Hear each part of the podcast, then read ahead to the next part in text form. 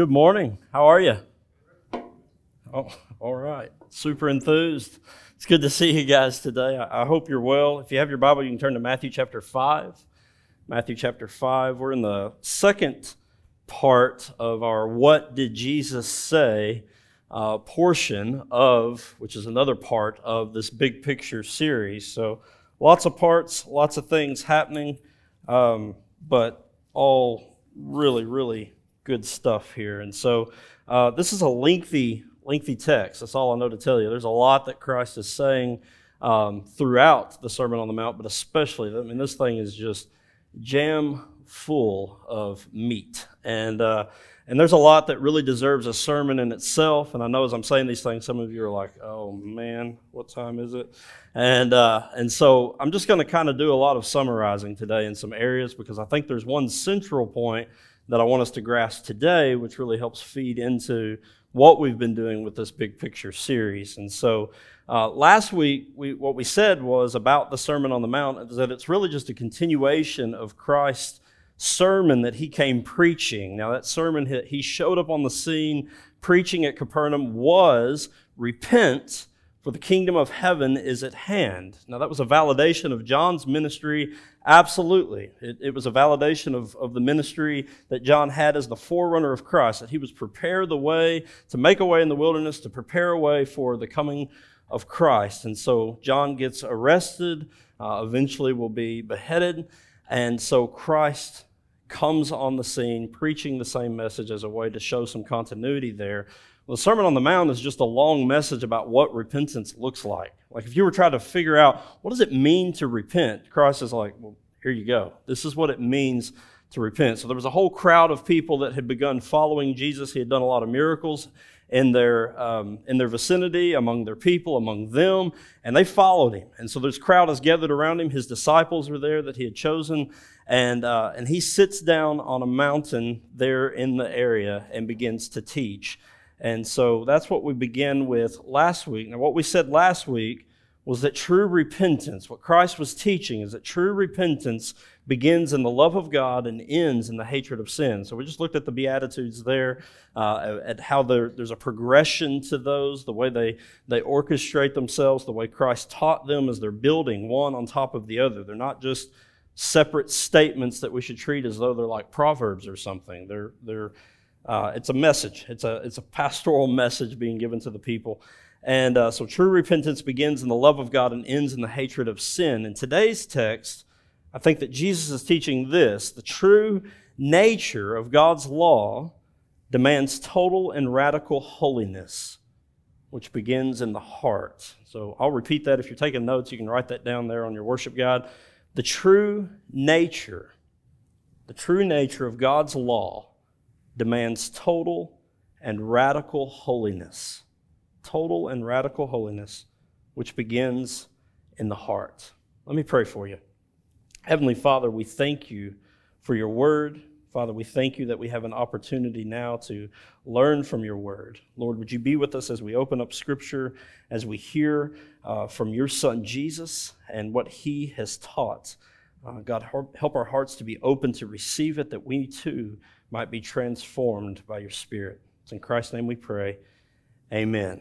Amen. Let's just, let's just dive in here to what it is that Jesus is saying. Right out of the gate, Jesus says, Matthew 5, verse 17, do not think that I have come to abolish the law or the prophets. I have not come to abolish them, but to fulfill them. For truly I say to you, until heaven and earth pass away, not an iota, not a dot will pass from the law until all is accomplished. Therefore, whoever relaxes one of the least of these commandments and teaches others to do the same will be called least in the kingdom of heaven. But whoever does them and teaches them will be called great in the kingdom of heaven. For I tell you, unless your righteousness exceeds that of the scribes and Pharisees, those religious leaders of the day, you will never enter the kingdom of heaven. Wow. Now, this paragraph captures the, the main point of our passage today. This, this right out of the gate is instructing. We must understand this if we're to understand the rest of what we read today. And again, it's this idea that the true nature of God's law demands total and radical holiness, which begins in the heart. This is what he's saying. Jesus makes the statement that I have not come to abolish, but I have come to fulfill the law and the prophets. It's another way of saying I've come to fulfill the Old Testament. He makes some corrective statements regarding the teaching of the scribes and Pharisees in the subsequent verses, but they must be read in light of this opening remark that I have come to fulfill these Old Testament teachings.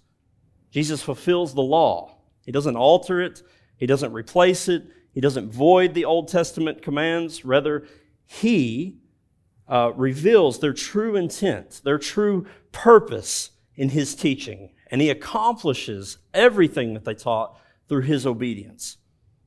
All of the Old Testament, as we've been looking at throughout the Big Picture series, all of the Old Testament points forward to Jesus Christ, the incarnate Son of God who sent to save God's people through his own life, death, and resurrection. This is the point of the Old Testament. It's Jesus Christ. Though the law has been fulfilled in Christ, it is still stands as help for us today. It will not pass away until the heavens and the earth pass away, which will happen at the end of all things when Christ returns and establishes the new heavens and the new earth for eternity, where he will dwell with his people. Again, God's people enjoying God's presence for God's purpose, uh, within God's place for God's purpose. The law is good and right. This is what Paul says in Romans. It is good for us, it is useful for us. It's useful for what? For holiness. It's useful for holiness. It alone cannot make you holy. It alone cannot make you righteous. But by it, we see our unrighteousness. By it, we see that we are not holy as God is holy. We see through the law our need, our great need for a Savior. And that is what Jesus is getting at in verse 20. When he says there in verse 20, For I tell you, unless your righteousness exceeds that of the scribes and Pharisees, you will never enter the kingdom of heaven. Have you ever heard something so outlandish that you were silenced? So outlandish that you just couldn't, you could you were dumbfounded to silence. The crowd must have encountered a deafening silence upon hearing this statement unless your righteousness exceeds that of the scribes and Pharisees, you will never enter the kingdom of heaven. The tension in that place would have been thick. They would have been thinking something to this effect How in the world can our righteousness ever be greater than those who are teaching us the law? How can our righteousness ever be greater than the ones who are practicing the law so rigorously? They had to have been thinking, we are doomed. We're doomed. But Christ reveals that true righteousness is in the heart. That true righteousness is a matter of the heart. And that this is the heart of the whole Old Testament teaching. This is the heart of the law and the prophets. It wasn't about simply teaching the law. It wasn't simply about practicing the law or attempting to practice the law perfectly. It was a matter of the heart. Had it been affected, had it been arrested by faith in God? This is what Jesus gets into. Look at verse 21. You've heard that it was said to those of old, You shall not murder. Whoever murders will be liable to judgment. But I say to you that everyone who is angry with his brother will be liable to judgment. Whoever insults his brother will be liable to the council, and whoever says, You fool, will be liable to the hell of fire. So if you are offering your gift at the altar and there remember that your brother has something against you, leave your gift there before the altar and go. First, be reconciled to your brother, and then come and offer your gift. Come to terms quickly with your accuser while you were going with him to court, lest your accuser hand you over to the judge and the judge to the guard, and you be put in prison. Truly, I say to you, you will never get out until you have paid the last penny. Now, let's just deal with kind of this opening statement. You have heard that it was said. Jesus is making a reference here to the misapplication of God's law by the Pharisees and scribes. They were guilty of relaxing the commands. They are the ones of which he was speaking about. The ones who relax any one of these commands and teach others to do the same will be least in the kingdom of heaven. This is exactly what they were doing. They were making holiness merely about outward action. We'll get more into that next week, but we have to touch on it some here because it's right here in front of us. The Pharisees and scribes missed the point of God's law. The point of God's law was a renewed heart that would seek to be holy as God is holy. In each of these commands that Jesus reviews, what he's doing is he's exposing their faulty priority on works by placing the highest value on one's heart. Believers, I don't, want you to hear me wrong. As disciples of Jesus, we must absolutely be concerned with our personal holiness.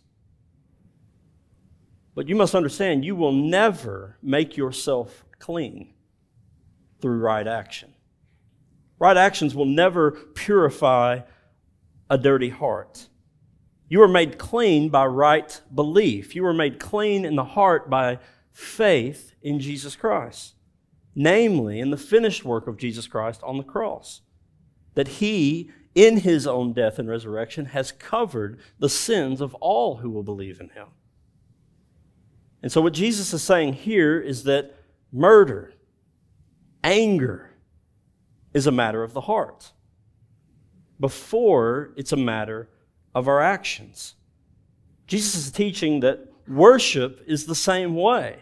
It's a matter of the heart, not merely a matter of actions. Worshiping God while harboring anger in your heart toward a brother might look good to others on the outside. You might look holy to others on the outside, but it's not a true reflection of the kind of worship that God is after. It's not the kind of worship that God wants from us. True worshipers, Christ says, worship God in spirit and in truth. The reconciliation between brothers and sisters in Christ is a greater proclamation of the gospel than giving an offering. It's a greater proclamation of the gospel because it extends gospel grace to someone who might be undeserving of gospel grace in your estimation. But that's exactly why it's grace. Reconciliation between brothers and sisters in Christ is a greater proclamation of the gospel than lifting hands in worship or praying a prayer. Maybe it's over a meal, maybe it's with friends, maybe it's a sincere prayer for someone else. God is saying, do not do the other without first seeking reconciliation with your brother or sister. A brief moment of clarity because the times that we live in require clarity on such commands. If your brother has something against you, if your brother has something against you, implies that there is actually something against you. There's actually an offense. In a world of accusations that are motivated by selfish desires, in a world of accusations against one another, I think these accusations largely are motivated by selfish desires. What can I get out of ruining someone else's life? Jesus is not requiring you to bow down to this cultural monster that we see today. But where there is a real offense, where there is a real transgression of the law against a brother or sister, against a human, you must seek reconciliation quickly when your brother has something against you implies there's really something there. And if that's the case, seek reconciliation quickly. Matthew 5 27 through 30. Let's read these. You've heard that it was said, You shall not commit adultery. But I say to you eh, that everyone who looks at a woman with lustful intent has already committed adultery with her in his heart. If your right eye causes you to sin, tear it out and throw it away. For it is better than that you lose one of your members than that your whole body be thrown into hell. And if your right hand causes you to sin, cut it off and throw it away. For it is better that you lose one of your members than that your whole body go into hell. Lustful intent is adultery in the heart. When you see the command, I believe it's the seventh command in the Ten Commandments, and it says, Thou shalt not commit adultery. The literal form of this is not to commit adultery. All right? It's not to complete the action of adultery. But what is Jesus revealing here? He's revealing that that started in the heart before it started in an action with your right hand. It started in the heart.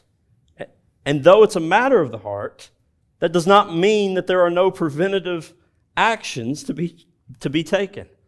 Jesus is not encouraging self mutilation here. Though you could argue if that's necessary for you to keep from sinning, do it. But what Christ is saying, be radical in your approach to holiness. Do what it takes to remain holy. Men, he addresses men here, so I will too. There's a device that you can hold in your right hand which can quickly cause you to commit adultery in your heart in a matter of seconds. In a matter of seconds. You might receive a text message from a friend which contains an image of something that would cause you to commit adultery in a matter of seconds. It's fast paced these days. I mean, it, it doesn't take, I, I, can remember even as a teenager, even as a teenager, and I was a teenager before smartphones. I was a teenager when there was still a little bit of work to do in committing adultery in the heart lustful intent in the heart.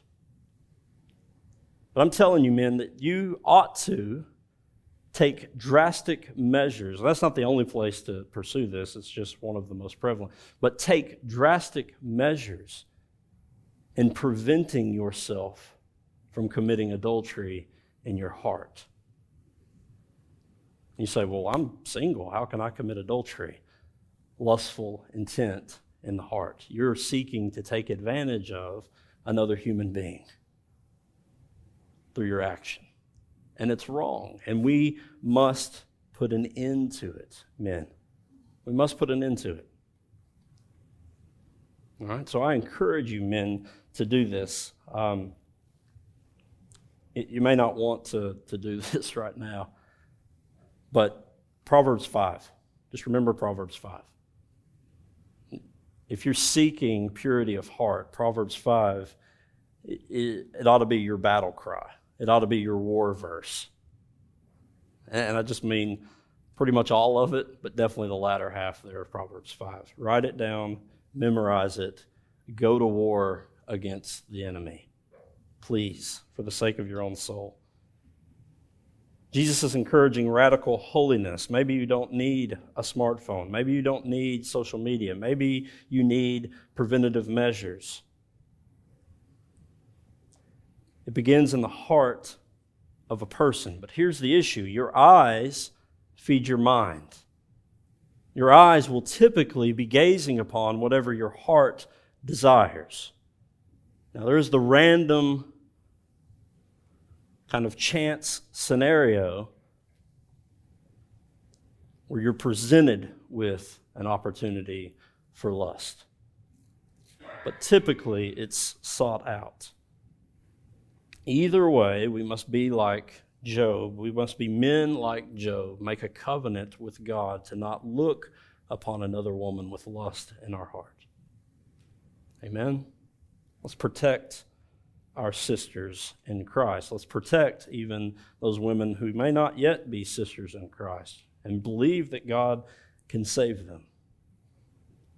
So your eyes feed your mind. Your mind dictates your actions. That is, whatever the right hand may take a hold of during lust. But before all of that, there was that heart issue that needed to be corrected. You do that through scripture memorization and prayer, turning away from things, taking drastic measures, and turning to the Lord. Listen, it's better to lose your smartphone than to lose your whole body in hell.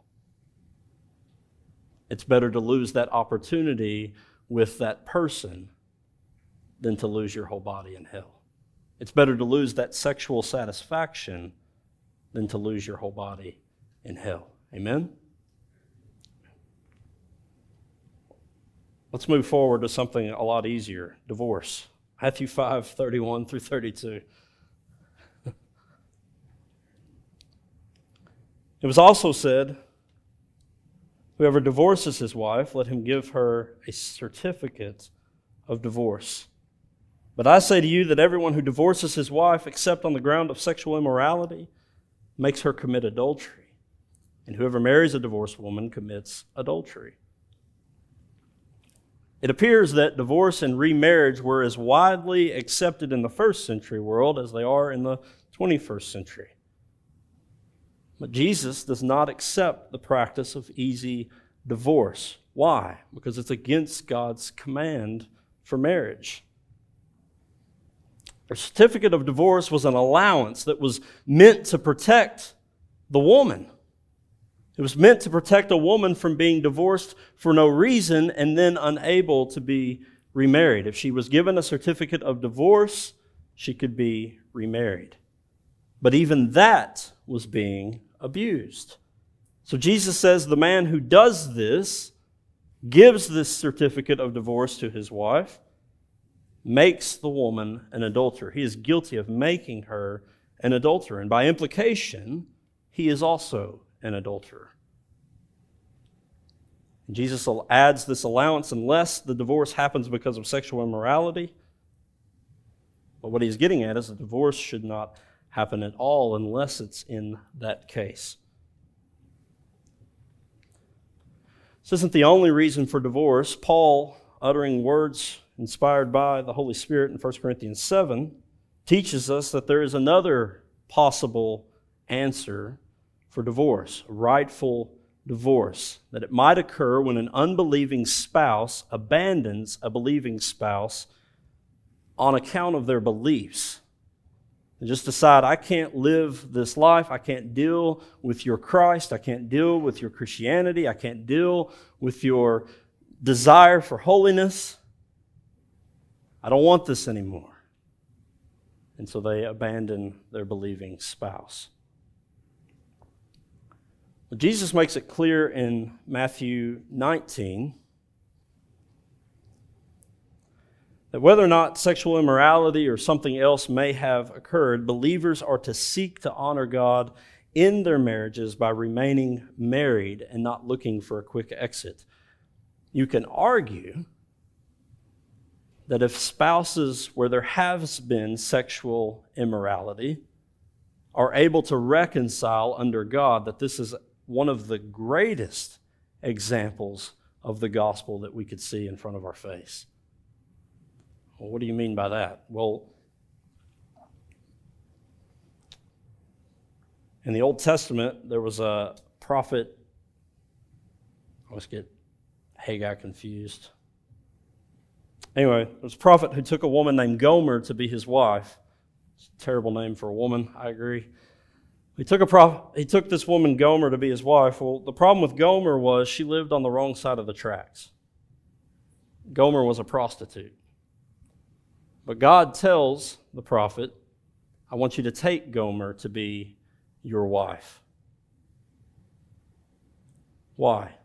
Well, God says this is, going, this is to be used as a real life example to my people Israel of what it means for me to continue to pursue an unfaithful bride, a harlot for a bride. You see, God in great grace continues to pursue us even though we are unfaithful brides to Him. We turn to worldly pleasures, we turn to the loves of this world, the lust of the flesh, the lust of the eyes, the pride of life and its achievements. We turn to those things regularly, and in so doing, we prove ourselves unfaithful to God. So Gomer continues to cheat on the prophet. Prophet continues to go and rescue Gomer from her prostitution. And God is saying, This, this is what it's like to have the people of Israel as my people. And in so doing, he's saying, This is what it's like to have the people of God as my people, the church as my people. If you've been wrongly divorced, if you've, you've wrongly remarried, you're not forever in adultery. I want you to understand that today. It's not that you should seek a divorce from your spouse now so that you can go reconcile with your ex. That would just be adding wrongs on top of wrongs. What's been done has been done. And now, what you are to do is to turn and receive forgiveness through Jesus Christ. Turn to Jesus Christ. Receive the forgiveness of your sins. Receive cleansing for your heart. Be washed, be made new, and seek to glorify God in your new marriage. Amen? Glorify Him in that new marriage. There's so much more to say about all these things, but we've got to, got to move and move more quickly than I am. Matthew 5 33 through 37. Again, you have heard that it was said to those of old, You shall not swear falsely, but shall perform to the Lord what you have sworn. But I say to you, do not take an oath at all, either by heaven, for it is the throne of God, or by the earth, for it is his footstool, or by Jerusalem, for it is the city of the great king. And do not take an oath by your head, for you cannot make one hair white or black. All of you who use dye said, uh-uh. Verse 37 Let what you say be simply yes or no. Anything more than this comes from evil. So again, Jesus is answering these statements. You have heard that it was said. He's saying, here's the false teaching, here's the right belief, the right action in these things. Here's what it really demands in your heart. And so Jesus again is attacking the heart of an oath. Why should a man have to take an oath if he is trustworthy, if he has integrity? A man's heart should verify his words rather than his words seek to verify his words through promises and swears. Do not swear by anything, Jesus is saying, because everything belongs to God. Everything is His. Speak as though every word you utter is under oath. Your word matters. Your word matters because it reveals your heart, reveals the intents of your heart. So speak with integrity. If a man has integrity, then let him be believed. His right heart before God will lead to right character, and that grants him the trust of others. Look at Matthew 5:38. You've heard that it was said, an eye for an eye and a tooth for a tooth, but I say to you, do not resist the one who is evil. But if anyone slaps you on the right cheek, turn to him the other also. And if anyone would sue you and take your tunic, let him have your cloak as well. And if anyone forces you to go one mile, go with him two miles. Give to the one who begs from you, and do not refuse the one who would borrow from you. To receive a slap on the right cheek suggests that what Christ has in view here is a right handed backhand. A right handed backhand would land on your right cheek. So, Jesus is talking about how to rightly receive the insults and accusations of others with a right heart. There would be no greater insult to someone than to backhand them across the face. Christ is saying, when you endure such insults, turn to them the other cheek. Jesus captures the heart of what it takes to be the kind of person who wants to serve his enemies with the love of Christ. When you do this, when you refuse retaliation, when you refuse vengeance, when you leave vengeance to the Lord, which is true, rightful, just vengeance, when you leave it to Him, you take control from your enemies. The ball is in your court again. The serve is in your hand. This is the kind of behavior that Paul says is like heaping burning coals on top of someone's head. Listen to Romans 12, 18 through 21. If possible, so far as it depends on you, live peaceably with all. If possible, so far as it depends on you, right? Because you can control whose actions? Your own. So far as it depends on you, live peaceably with all. Beloved, never avenge yourselves, but leave it to the wrath of God. For it is written, Vengeance is mine, I will repay, says the Lord. I mean, you know, he can repay better than I could repay. To the contrary, if your enemy is hungry, feed him. If he is thirsty, give him something to drink. What's, what's better than vengeance given? Grace. I mean, you understand what our heart, what has to happen in here for us to really believe that mercy and grace extended to an enemy is better than vengeance. You've got to be transformed on the inside. You, that, that can't be just flesh in there. That's got to be a heart reborn by the Spirit of God. This is exactly what Paul's saying. Paul's saying vengeance belongs to God, it is not ours. Ours is the feeding of a hungry enemy, ours is the giving something to drink to an enemy who is thirsty. And what does he say? For by doing so, you will heap burning coals on his head. What would be more frustrating than to try to be so awful to someone and yet all they ever are to you is gracious?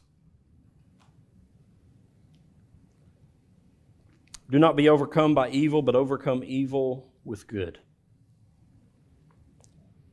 I want you to understand none of this negates self defense. None of this says I cannot stand for what's right. None of this says that I must bow down to the attackers. In many ways, you could say it is unloving towards your enemy to allow them to continue to abuse you. Amen? That's unloving. A willingness to forego one's personal rights, a willingness to allow oneself to be insulted or imposed upon is not compatible with a firm stand for matters of principle and for the rights of others. We have clear evidence in Scripture that there are times to defend yourself. Acts 16:37.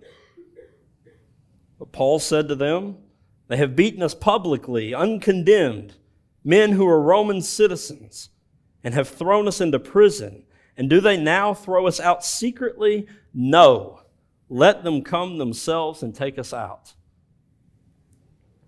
So Paul and his companions had been beaten for sharing the gospel, for preaching the gospel, been thrown into prison. Once they found out that these men were Roman citizens, they freaked out a bit. They're like, let's release them in the dead of night. Nobody can see it happen. Just be gone. And Paul says, uh uh-uh. uh. you are going to understand all the shame of what you've done. You're going to feel all the guilt of this. Acts 22 25. When they had stretched him out for the whips, Paul said to the centurion who was standing by, you understand the image here. Paul has been beaten already. Paul has been laid out, stretched out to be whipped more. And this is what he says Is it lawful for you to flog a man who is a Roman citizen and uncondemned? Uh oh. Acts 25, 8 through 12. Paul argued in his defense Neither against the law of the Jews, nor against the temple, nor against Caesar have I committed any offense. But Festus, wishing to do the Jews a favor, said to Paul, Do you wish to go up to Jerusalem and there be tried on these charges before me? But Paul said, I am standing before Caesar's tribunal where I ought to be tried. To the Jews I have done no wrong, as you yourself know very well. If then I am a wrongdoer and have committed anything for which I deserve to die, I do not seek to escape death. But if there is nothing to their charges against me, no one can give me up to them. I appeal to Caesar. And Festus, when he had conferred with his council, answered to Caesar, You have appealed to Caesar, you shall go. You see, there is a right, there is a time where it is right to invoke citizenship to invoke the law, to understand the law, to know the law, and to use it in your defense. We must not bow to the mobs on a matter of principle. They will disagree with our message. We have every right to stand for truth, and so we should. And there's a long list of things we ought to discuss as we talk about standing for truth, and we'll just have to do that at another time. But do not be deceived by much of what you hear in the conservative arenas on what it means to stand for truth, please. Matthew 5, 38 through 43 through 48. The final, you have heard that it was said. You've heard that it was said, You shall love your neighbor and hate your enemy. But I say to you, love your enemies and pray for those who persecute you, so that you may be sons of your Father who is in heaven. Love your enemies, pray for those who persecute you, so that you may be sons of your Father who is in heaven.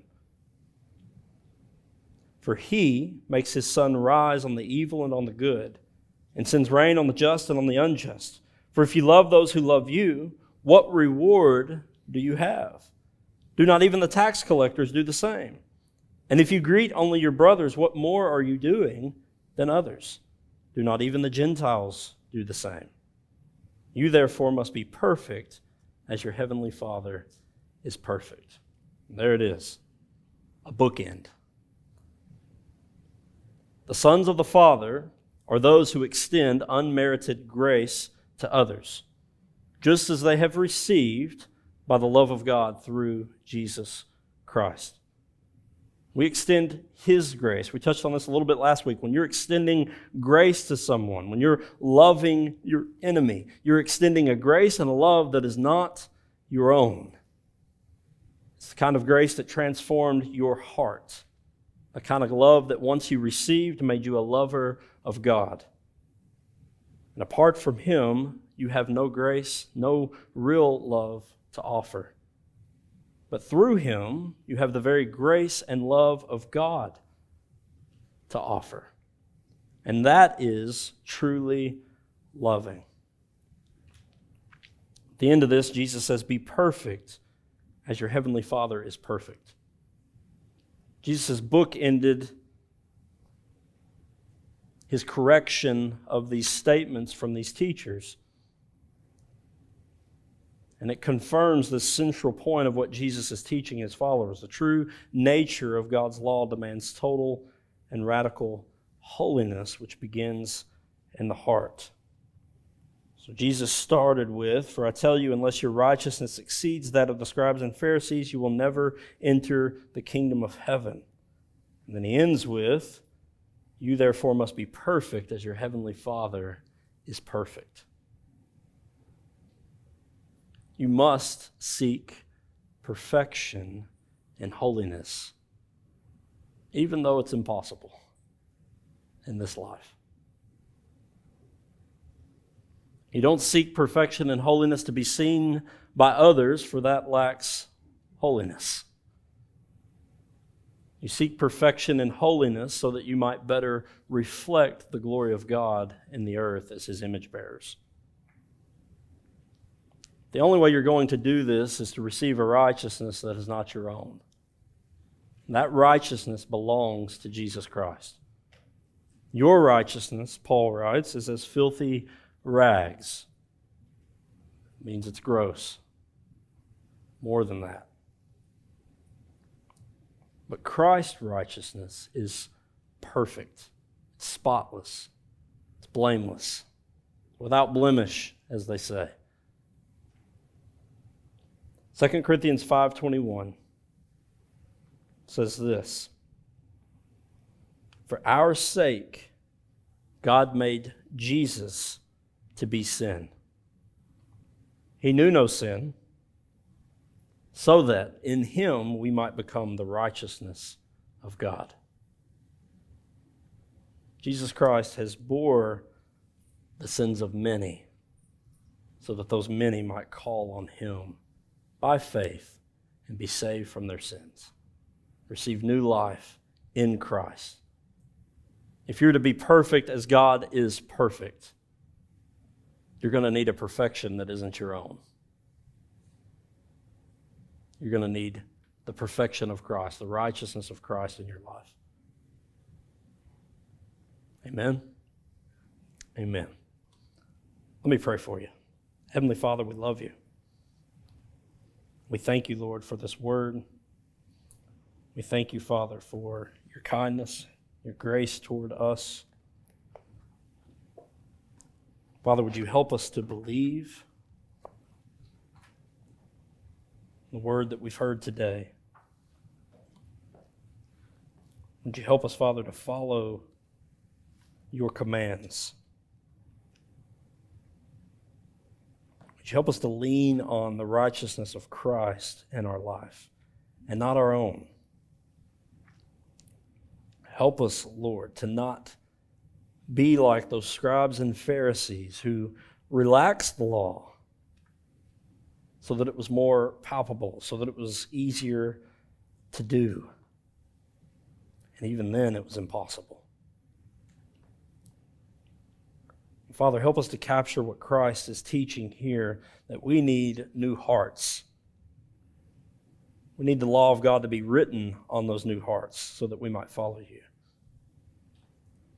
Father, would you grant us faith today? Or if there's anyone in here who doesn't know you, would you grant them faith in your Son today that they too might be saved from their sins and receive a new life in Christ Jesus? Father, for my believing brothers and sisters in here, would you help them and me to not be like that man in James who looks into the perfect mirror of the law, sees the blemish on our face, sees all the ways in which we are unkept, and just merely walks away? Father, would you help us look into that mirror, see where we are unkept, see where we are undone? Help us, Lord, to turn in that humility to Jesus Christ. Lord, help us to repent of our sins, to confess those sins, to receive forgiveness for our sins. That we, that we might pursue perfection, that we might pursue maturity, that we might become those fully devoted followers of Jesus Christ as we see in Colossians 1. Father, we love you. We thank you for your Son, Jesus. It's in his name we pray today. Amen.